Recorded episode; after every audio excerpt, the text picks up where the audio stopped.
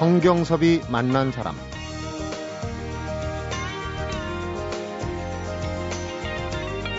동의보감은 생명과 우주, 삶과 질병, 또 존재와 자연 등을 두루 포괄하는 비전 탐구서다. 물론 이것이 허준의 독자적 성취는 아니다. 허준은 이 작업을 위해 의학사와 서상사를 장식하는 거인들의 무등에 올라탔다. 거인의 무등을 탄 자연철학자. 이것이 세계기록문화의 정수인 동의보감의 편저자 허준의 진면모다. 성경섭이 만난 사람, 오늘은 허준의 동의보감을 다시 읽어내 고미숙 고전평론가를 만나봅니다. 안녕하세요. 한성기입니다. 수출이 매출의 90%를 넘고 직원들 평균 근속 연수가 20년 가까이 되고 국내에 공장을 세워 일자리를 만드는 기업 현대중공업 이런 회사가 더 많아졌으면 좋겠습니다. 올바른 길을 걷는 기업 현대중공업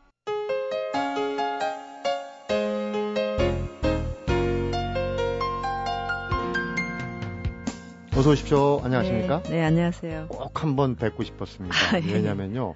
저희가 주말에 이제 그 장석주 시인이 나오셔가지고 인문학 도서를 한 권씩 읽어주고 가시는데 어, 임꺽정 기류에서 펼치는 마이너리그의 향연을 아주 맛깔나게 소개를 해주셨거든요. 아, 예, 예. 그때 제가 가졌던 의문 중에 하나가 우리 직업군에 고전 평론가라는 게 있는가 뭔가 여쭤본 적이 있어요. 예, 예. 직접 나오셨으니까 한번 예.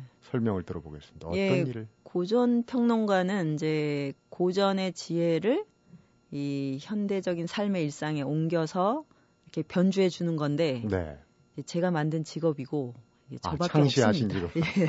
그러니까 당연히 의아하시죠. 예. 음, 그러니까 이제 고전을 얼핏 이야기로 이제 오늘에 맞게 음. 이렇게 이제 음식으로 치면 먹기 좋게 이렇게 해주시는 건가요? 예, 그러니까 우리가 고전은 이제 막연히 멀리 있던 어떤 시대의 지식이나 뭐 비전 이러면 자기와 직접적으로 연관이 없다고 생각하거든요. 그렇죠. 나랑 예. 무슨 상관이야. 예. 네. 그래서 그냥 교양이거나 뭐 아니면 이제 지적 호기심 이렇게 생각하는데 바로 나의 일상, 나의 뭔가 직접 연결된다. 음. 이런 거를 이제 알려주는 음, 직업이라고 할 수 있습니다. 음. 그래서 이제 고전을 재해석하고 리라이팅이라고 또 네, 얘기를 하는데 다시 쓰는데 어, 쓰기가 쉽지 않겠어요. 왜냐하면 그걸 원래 정신을 잘못 훼손하거나 이러면 안 되지 않습니까? 그러니까 이제 고전이나 모든 텍스트는 이렇게 이제 시공간에 따라 바뀌거든요. 네. 의미가. 네. 그러니까 이제 마주치는 거죠. 저랑 만나고 이 시대와 만나고 음. 고전이라고 하는 이, 이 원대한 어떤 지혜의 바다가 그러니까 그 마주침의 순간을 포착하는 거죠. 네. 예. 그러니까 뭐 이제 저 말고 다른 분들도 다 이렇게 예, 자기 나름대로 다 포착할 수 있는 거죠. 음, 우리 그 고미숙 평론가의 시선에 포착된 음. 다시 읽어낸 고전들이 꽤 되는데 표현이 재밌더라고요. 3종 세트를 쭉 쓰셨어요. 그래서 예. 근대화, 또 연암 박지원에 대해서 또 음, 열하일기 어, 3종 세트, 뭐 많고. 뭐 근대 3종 세트, 그리고 달인 시리즈 3종 세트 이렇게. 음, 네. 달인의 3종은 어떤 겁니까? 아, 공부의 달인 호모 쿵푸스, 사랑과 연애의 달인 호모 에로스, 그다음에 돈의 달인 음. 호모 코뮤니타스. 그러니까 현대인들이 가장 이제 심각하게 생각하고 또 이제 많이 관심을 갖는 이제 세계의 테마를 다룬 음, 거죠. 그런 그 고전 달인 3종 세트 읽으면 거기에 달인이 되는 겁니까? 어, 물론 이제 몸으로 체득하면 되시죠. 음, 예. 그러면 우리 범숙 평론가께서는 공부의 음. 달인은 제가 된 것 같아요. 쭉 책을 보면 참 많이 읽으시고 아. 공부를 많이. 그, 그 얘기는 뒤에서 다시 한번 예. 여쭤보도록 하겠습니다. 그런데 이런 이제 고전과의 만남 어느 순간에 시작됐는지 이게 제일 궁금합니다. 대학 때까지는 관심이 없었고 네. 대학원에 갈 때 이제 그 전공을 바꿨는데 서양 문학에서 이제 동양 고전 문학으로 독일 문학을 네, 선택하셨어요. 네. 한국 고전 문학으로 바꿀 때 그때 이제 저희 이제 지도 교수님인 선생님의 그 공부와 글에 음. 완전 매료돼서 그냥 아 나도 저렇게 이제 글을 쓰고 강의를 하고 싶다. 그러려면 이제 고전을 해야 되는 거죠. 네. 그래서 이제 춘향전, 홍길동전 뭐 이런 거랑 만나게 된 겁니다. 음, 속된 질문입니다. 이 음. 고전을 해가지고 박사학위까지 따셨는데 돈은 좀 잘 안 되셨을 것 같아요. 어, 박사학위를 받을 때까지는 누구나 뭐 다 수업 기니까 네. 강의하고 뭐 아르바이트하고 뭐 막 이렇게 이제 다 다 가난하죠. 예. 네. 그런데 이제 우연이겠지만 이제 지금 21세기는 너무너무 고전을 필요로 해요. 그래서 그래. 이제 예, 어 제가 이제 너무 너무 팔자 좋게 공부하면서 밥벌이를 한다는 게 저도 되게 신기하고 참 대견합니다. 아, 예. 그러면 박사 학위를 따시고 난 다음에는 음. 돈이 좀 됐다. 아니, 이제 밥벌이를 하게 된 거죠. 이제 밥벌이. 교수는 될 수 없었는데 그러면 이제 되게 힘들게 이제 고전을 하면서 어, 어렵게 살 거라고 생각하는데 네. 어, 고전 안에서 아주 행복하게 밥벌이를 할 수 있다. 음. 고전 평론가가 굉장히 좋은 직업입니다. 네. 예. 말장난 같지만 고전을 하면 고전을 할 것이다. 네, 예. 그런 거를 이제 뒤집은 음. 거죠. 네. 네. 그래서 이 그 서울 수율인가요? 거기에 뭐 어, 개인 도서관 비슷하게 해서 이제 어떤 시작을 공동체를 하셨어요? 수유 너머라는 공동체를 한 10년 동안 했고 음. 지금은 이제 한의학 그 의학 역학 그 공부를 하는 이제 가미당이라는 새로운 이제 또 네트워크를 하고 있습니다. 음, 그래서 이제 오늘 얘기하려고 하는 이 동의보감 음, 음. 이 부분이 이제 새로운 네. 작업실에서 이루어진 건데 네. 그 전에 그 작업실 수유너머 어, 수유너머 수연구실 지식인의 코민 공동체라고 이제 표현을 했는데 이때 이 작업 이 모임도 상당히 의미가 있었던 것 같아요. 그 얘기를 좀 들려주시죠. 음. 어떤 분들이 모여서 어떤 일들을 하셨는지. 그러니까 처음에 이제 97년 8년에 시작을 할 때는 이제 학벌이 높은 분들이 오셨어요. 석박사 분들이 모여서 이제 좀 전공을 다양하게 교류를 하자. 음. 요즘은 뭐 융합이나 통섭이란 말이 되게 유행인데 그때는 이제 횡단이라 그랬거든요. 네.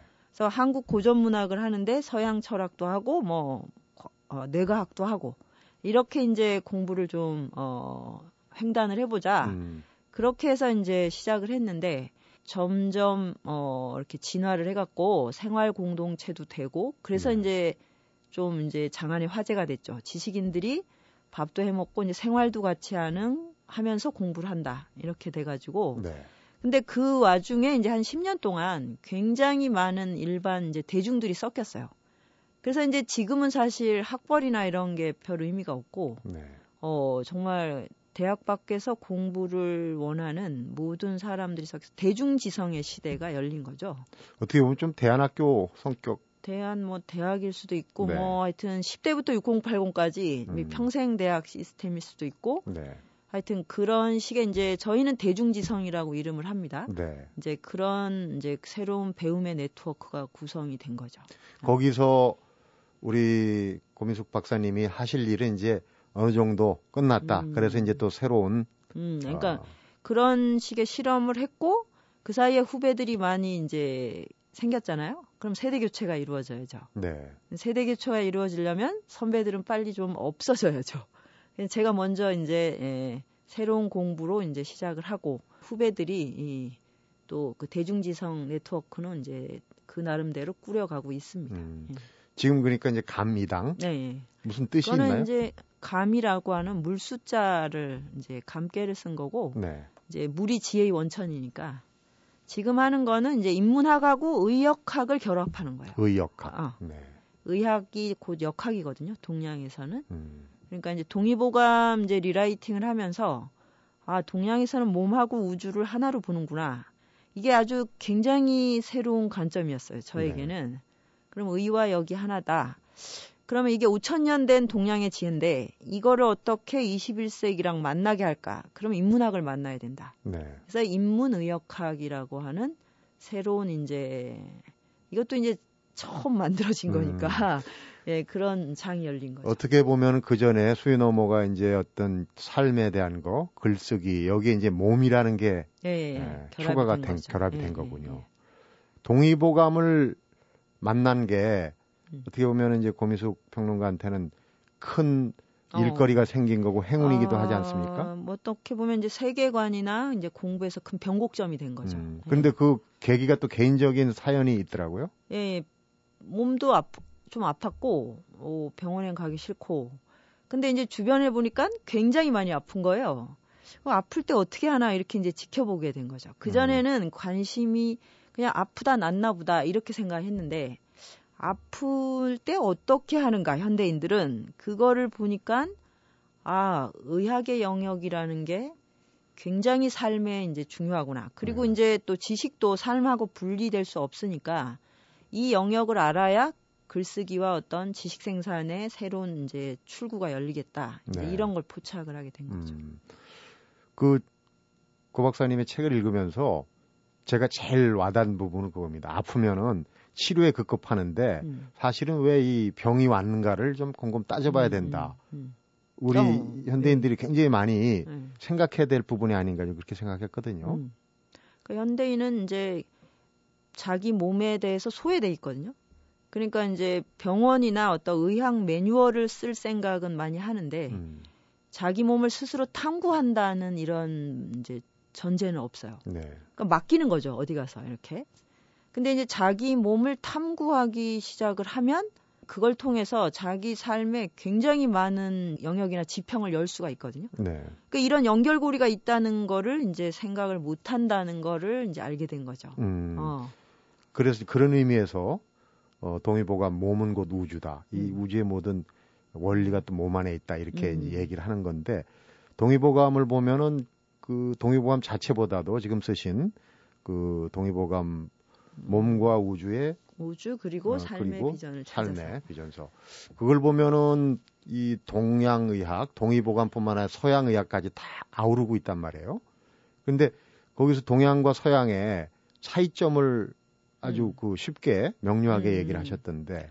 그러니까 이제 동양은 이제 뭔가 우주를 하나로 보니까 이렇게 이제 음양오행이라는 키워드를 가지고 봄, 여름, 가을, 겨울 그리고 이, 이 무한한 이제 은하계와 이 별의 세계를 설명하면서 동시에 내 몸의 오장육부도 음양오행으로 설명을 하거든요. 네. 그리고 나의 감정, 심리적인 상태도 역시 음양오행으로 설명을 해요. 음. 그러면 이제 이 모든 게 하나의 매트릭스 안에 있죠. 근데 이제 그 서양의 그 의학이나 학문은 이렇게 다 쪼개서 설명을 하는 거예요. 네. 지구와 인간을 쪼개고 하늘과 땅을 분리하고 인간도 오장육부를 따로따로 이렇게 분리해서 하나하나 점검을 하는 거죠. 네. 그러니까 이제 굉장히 치밀한데 전체가 잘 안 보이죠. 서양 학문은. 그리고 이제 굉장히 자세히 알게 돼도 어, 내가 어떻게 살아야 되는지를 잘 모르죠. 네. 근데 이제 동양은 처음부터 아예 전체를 보면서 시작을 하니까 음. 그 부분적으로는 굉장히 좀 취약하다는 느낌을 받으실 수가 있어요. 네. 근데 이제 시종일관 존재와 세계가 하나라는 걸 계속 강조하니까 음. 예, 소외를 극복할 수 있게 되는 거죠. 그렇군요. 음. 앞서서 그 지식인 공동체 수유너머에서 각분의 외연을 넓혀서 이제 뭐 뇌과학도 하시고 철학에다가 음, 뭐 이렇게 쭉 하셨다 고 뭐, 그러는데 예. 그런 관점에서 이제 동양의학 특히 동의보감 이런 경우는 인문학하고의 전체를 보니까 좀 음. 접점이 있지 않을까. 어. 아, 굉장히 많죠. 그래서 이제 제가 동의보감을 이제 막상 보면 거기 너무 재미있는 민담이랑 임상 그 이야기들이 아주 많아요. 네. 그리고 역사도 담겨 있고 뭐 이런 거 뭐 전쟁 때 피난 갈 때 아이가 울지 않게 하는 법. 뭐 어. 흉년이 들었을 때 먹을 게 없잖아요. 그럼 호흡을 해가지고 굶어 죽지 않고 살아남는 법. 그러니까 이런 게 아 의학의 영역이 정말로 방대하구나. 거기에 굉장히 감동을 받았어요. 네. 어 그러니까 이제 의서가 이게 딱딱하게 막 전문 용어로 돼 있는 게 아니고 그게 너무 재미있는 텍스트로 돼 있어요. 그리고 네. 기본적으로 사상이 밑에 깔려 있고 사상이 이제 마음을 비워야 되는 아주 우주적 이유가 있는 거죠. 네. 오, 그런 것이 그러니까 굉장히 이제 우리가 진리라거나 이렇게 고매한 사상이라고 하는 것이 아주 일상적인 밥, 뭐, 그 다음에 뭐, 먹고 소화하고 하는 이런 것들하고 연결돼 있다는 거. 네. 아, 이거는 의학이면서 역학이면서 인문학이다. 음. 이렇게 생각하게 됩니다. 동의보감 우리가 생각하면 참 어려운 책이다. 이렇게 알고 음. 있었는데 음. 관심이 많이 가네요. 그러면 동의보감을 읽을 수 있는 우리 음. 그 고전 평론가 매니저 분의 얘기를 잠시 후에 하나하나 좀 들어보도록 하겠습니다. 성경섭이 만난 사람, 오늘은 다시 읽은 고전 동의보감의 저자시죠. 고미숙 고전 평론가를 만나보고 있습니다.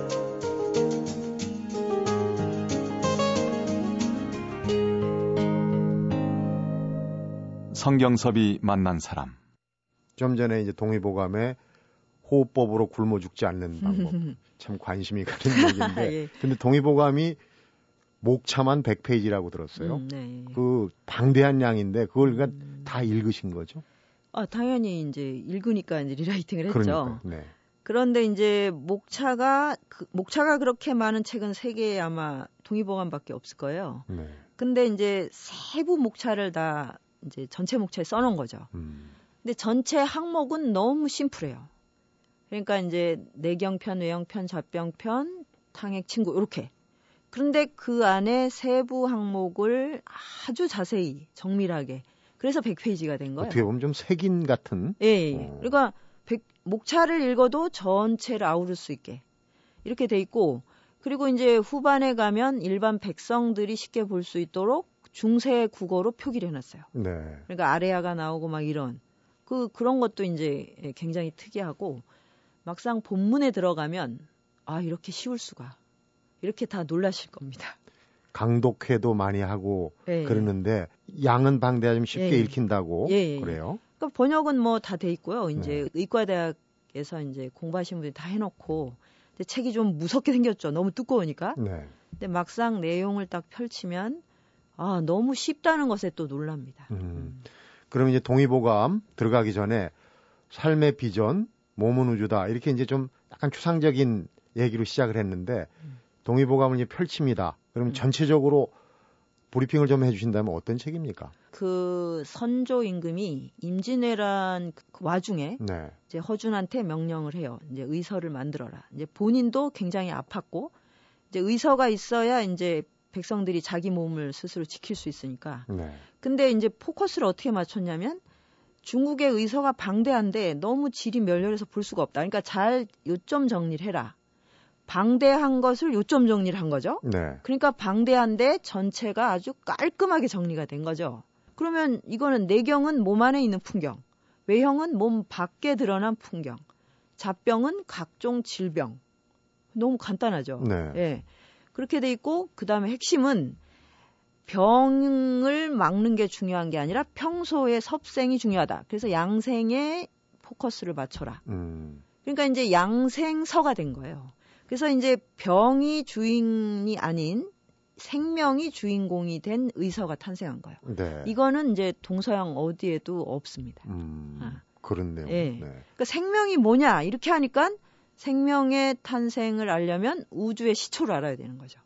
그래서 이제 그 우주와 함께 탄생하는 생명과 질병이 등장을 합니다. 음. 그러면 이제 우리 자신이 아, 굉장히 대견해 보이죠.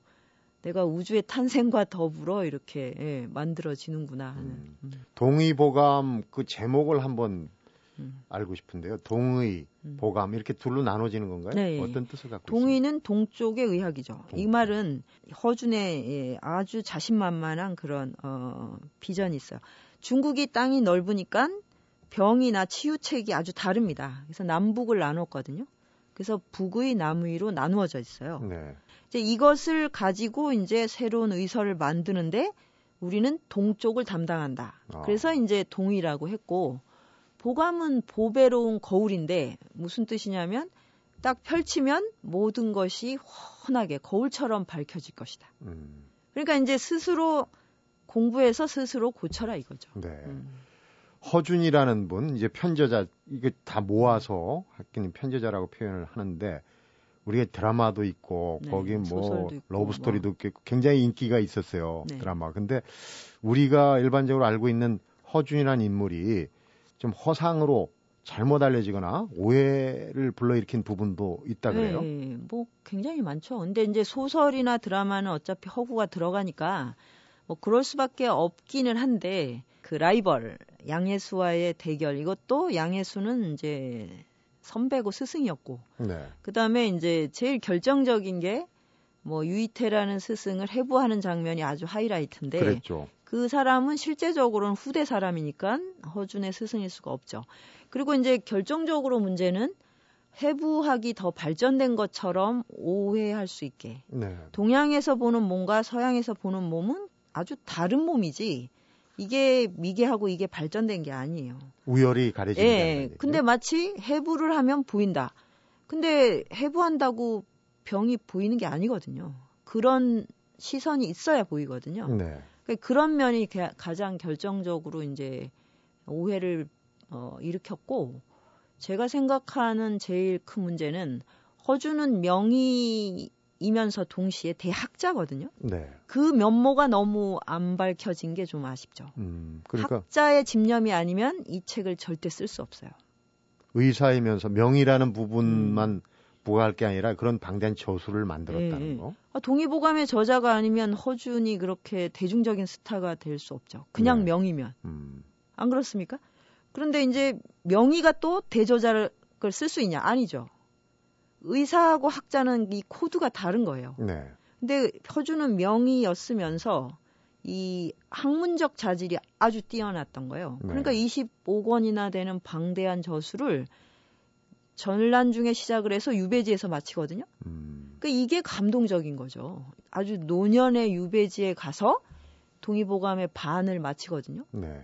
유배지에서 동의보감의 절반을 완성했다고 보니까 정약용 선생 음. 얘기가 생각나요. 정약용 선생도 18년간 유배 하면서, 하면서, 어마어마한 방대한 저서를 남겼죠. 어떻게 보면 유배라는 게 후손들한테는 상당히 본인들한테는 괴롭지만은 아니 본인들도 저는 괴롭지 않다고 생각해요. 유배지가 굉장히 좋은 지필 공간이에요. 네. 그러니까 그 전에는 너무 바빠서 쓸 수가 없어요. 근데 유배지에 가면 공부밖에 할 게 없어요. 그래서 유배지 문화 그 문화가 그 조선에서는 네. 굉장히 많은 어떤 학문적인 진전을 이룬 어떤 어 문화적 틀이 아니었나 이런 너무 냉철하신 예, 판단인데 그래도 가족들하고 헤어져서 어, 앞에서 잠깐 말씀을 하셨는데 동의보감이 동의의 그런 큰 뜻이 있군요. 우리 주변국들 그러니까 일본이나 중국의 의학서하고 비교해 볼 때는 어떻습니까? 아, 뭐 비교할 만한 책이 없죠, 사실은. 그렇습니다. 예, 예, 예. 그래서 이제 중국에서 가장 많이 이제 베셀러로 여러 번 이제 그 발간이 됐고요. 그래서 열할기에 보면 연암 박지원이 중국에 가서 열할 이제 동의보감을 봤어요. 근데 돈이 없어서 못 사거든요. 네. 그래서 그 서문만 베껴 갖고 와요. 그러니까 이제 중국에서는 그렇게 정리를 잘한 동양 의학을 그렇게 잘 정리한 것이 너무 반가웠겠죠. 그래서 이제 많이 됐고 일본에서도 뭐 당연히 한의학의 표준적 모델이 됐는데 네. 조선에서는 뭐 당연히 말할 것도 없고 근데 세계 의학사에서 동의보감처럼 이렇게 이제 생명을 중심으로 해서 어 의학사를 쫙 일목요연하면서 집대성한 책은 없습니다. 음, 그만큼 이제 뛰어난 분류를 했고 그래서 어, 세계 그러니까 이제 유네스코에 되고. 등재가 됐겠죠. 예. 얘기를 듣다 보니까 고전 평론가 참 부러운 직업입니다. 예. 옛날 현재를 드나들면서 음. 읽고 싶은 건 마음대로 읽으시고 물론 이제 기본적인 실력이 있으시니까 아, 요즘은 뭐 번역이 많이 돼 있어서 뭐 한문 실력 없어서 괜찮습니다. 그렇군요. 성경섭이 만난 사람 오늘은 다시 읽은 동의보감의 저자시죠. 고미숙 고전평론가를 만나보고 있습니다.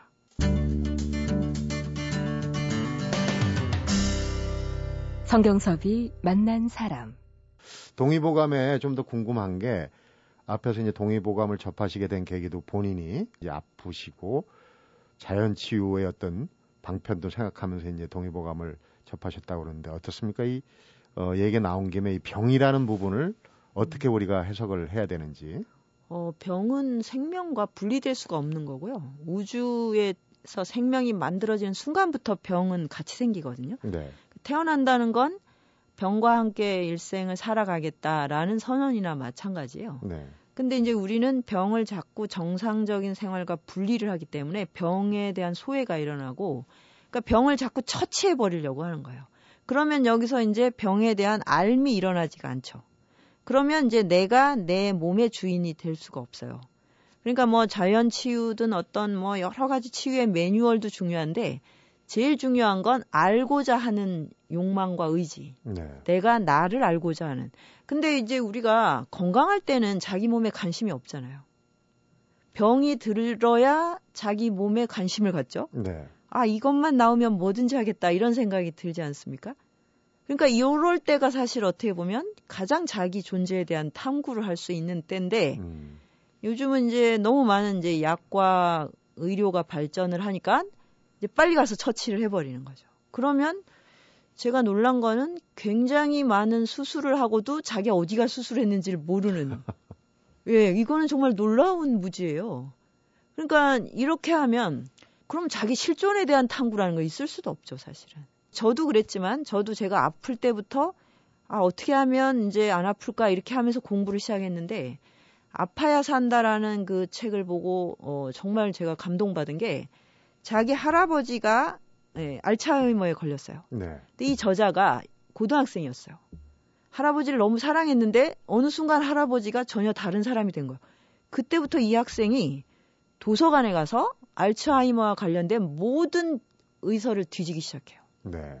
오, 그래서 이 사람이 이제 굉장히 유명한 생물학자가 되거든요. 음. 그러니까 할아버지에 대한 사랑이 이 병에 대한 탐구를 하고 이 사람을 이 사람이 어떤 운명을 만들어주는 어, 이게 그래서 이제 전 인류적인 어떤 어, 지혜를 나누어 주는 과정. 네.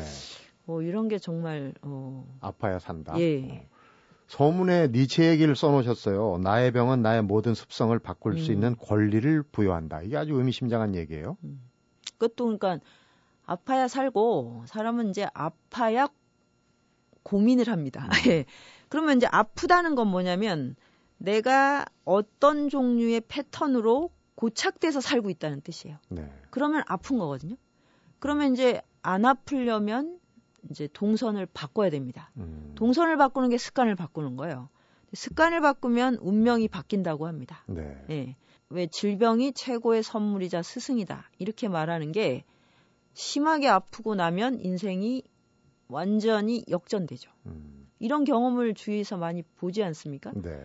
몸하고의 진정한 대화를 할 수 있는 순간.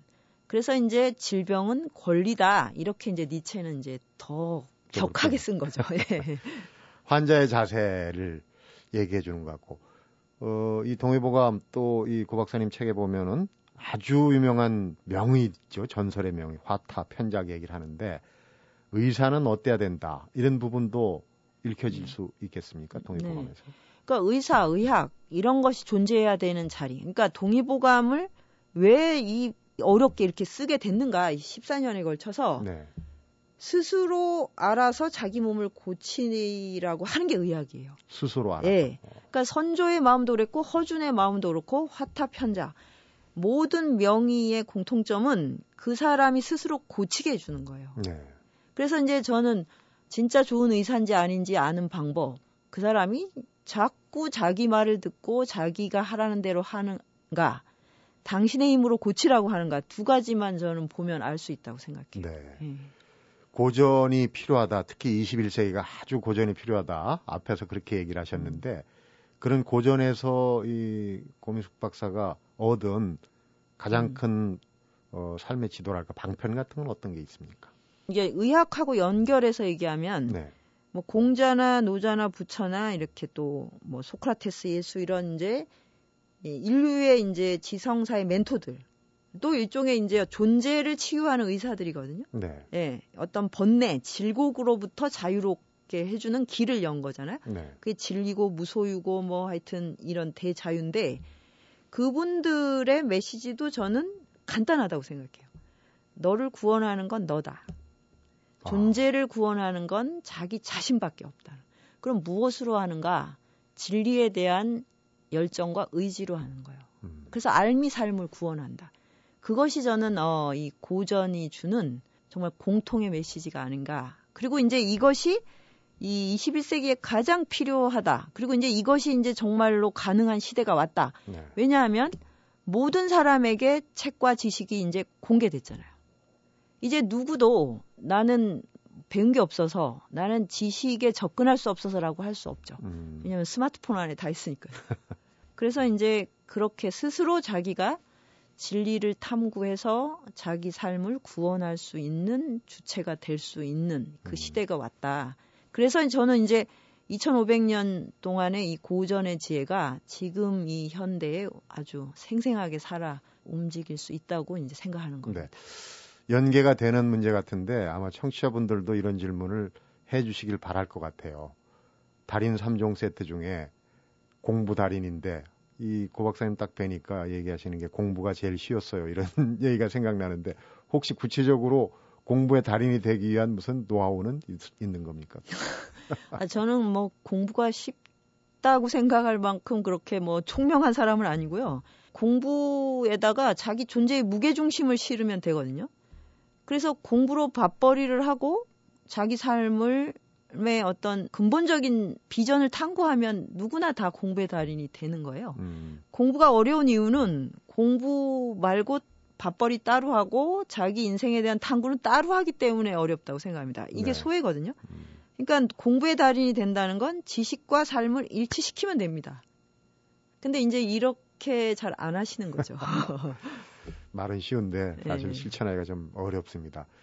지금 우리가 필요로 하는 고전들 영양소를 듬뿍 이제 섭취할 수 있도록 잘 소화할 수 있도록 해주시는데 앞으로 지금 이제 달인 3종세 쭉 쓰셨고 동의보감 이 몸에 관심을 갖고 의역하게 얘기도 음. 하셨는데 다시 도전하는 읽는 어떤 고전은 준비하시는 게 있습니까? 지금 이제 곧 5월 달쯤에 이제 나오는 건 역학에 대한 건데 네. 운명을 자기가 이제 스스로 조율할 수 있는 역학 개론서가 하나 있어요. 그러니까 네.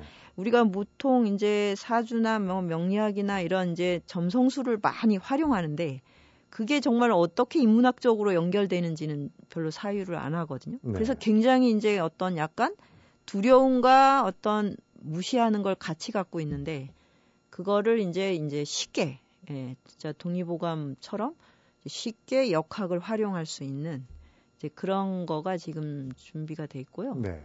그다음에 이제 뭐 루신이나 뭐 홍누멍 뭐 등등 이제 고전의 바다는 무한하기 때문에 네.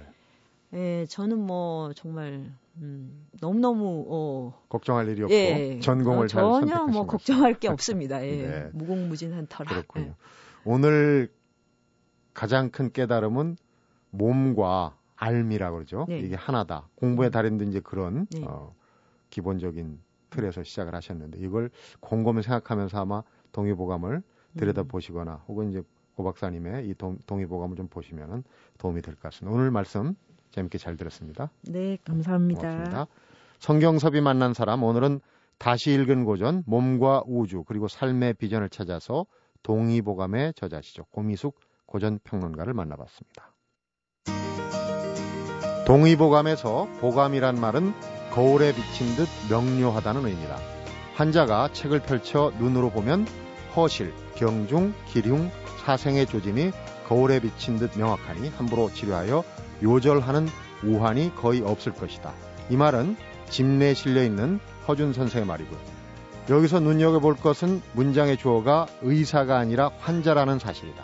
즉 아픈 사람이 스스로 자신을 치유할 수 있는 길을 열어놓은 것이다. 이 말은 허준의 글을 다시 읽어 우리에게 전하는 고미숙 고전평론가의 말입니다. 성경섭이 만난 사람 오늘은 여기서 인사드리겠습니다.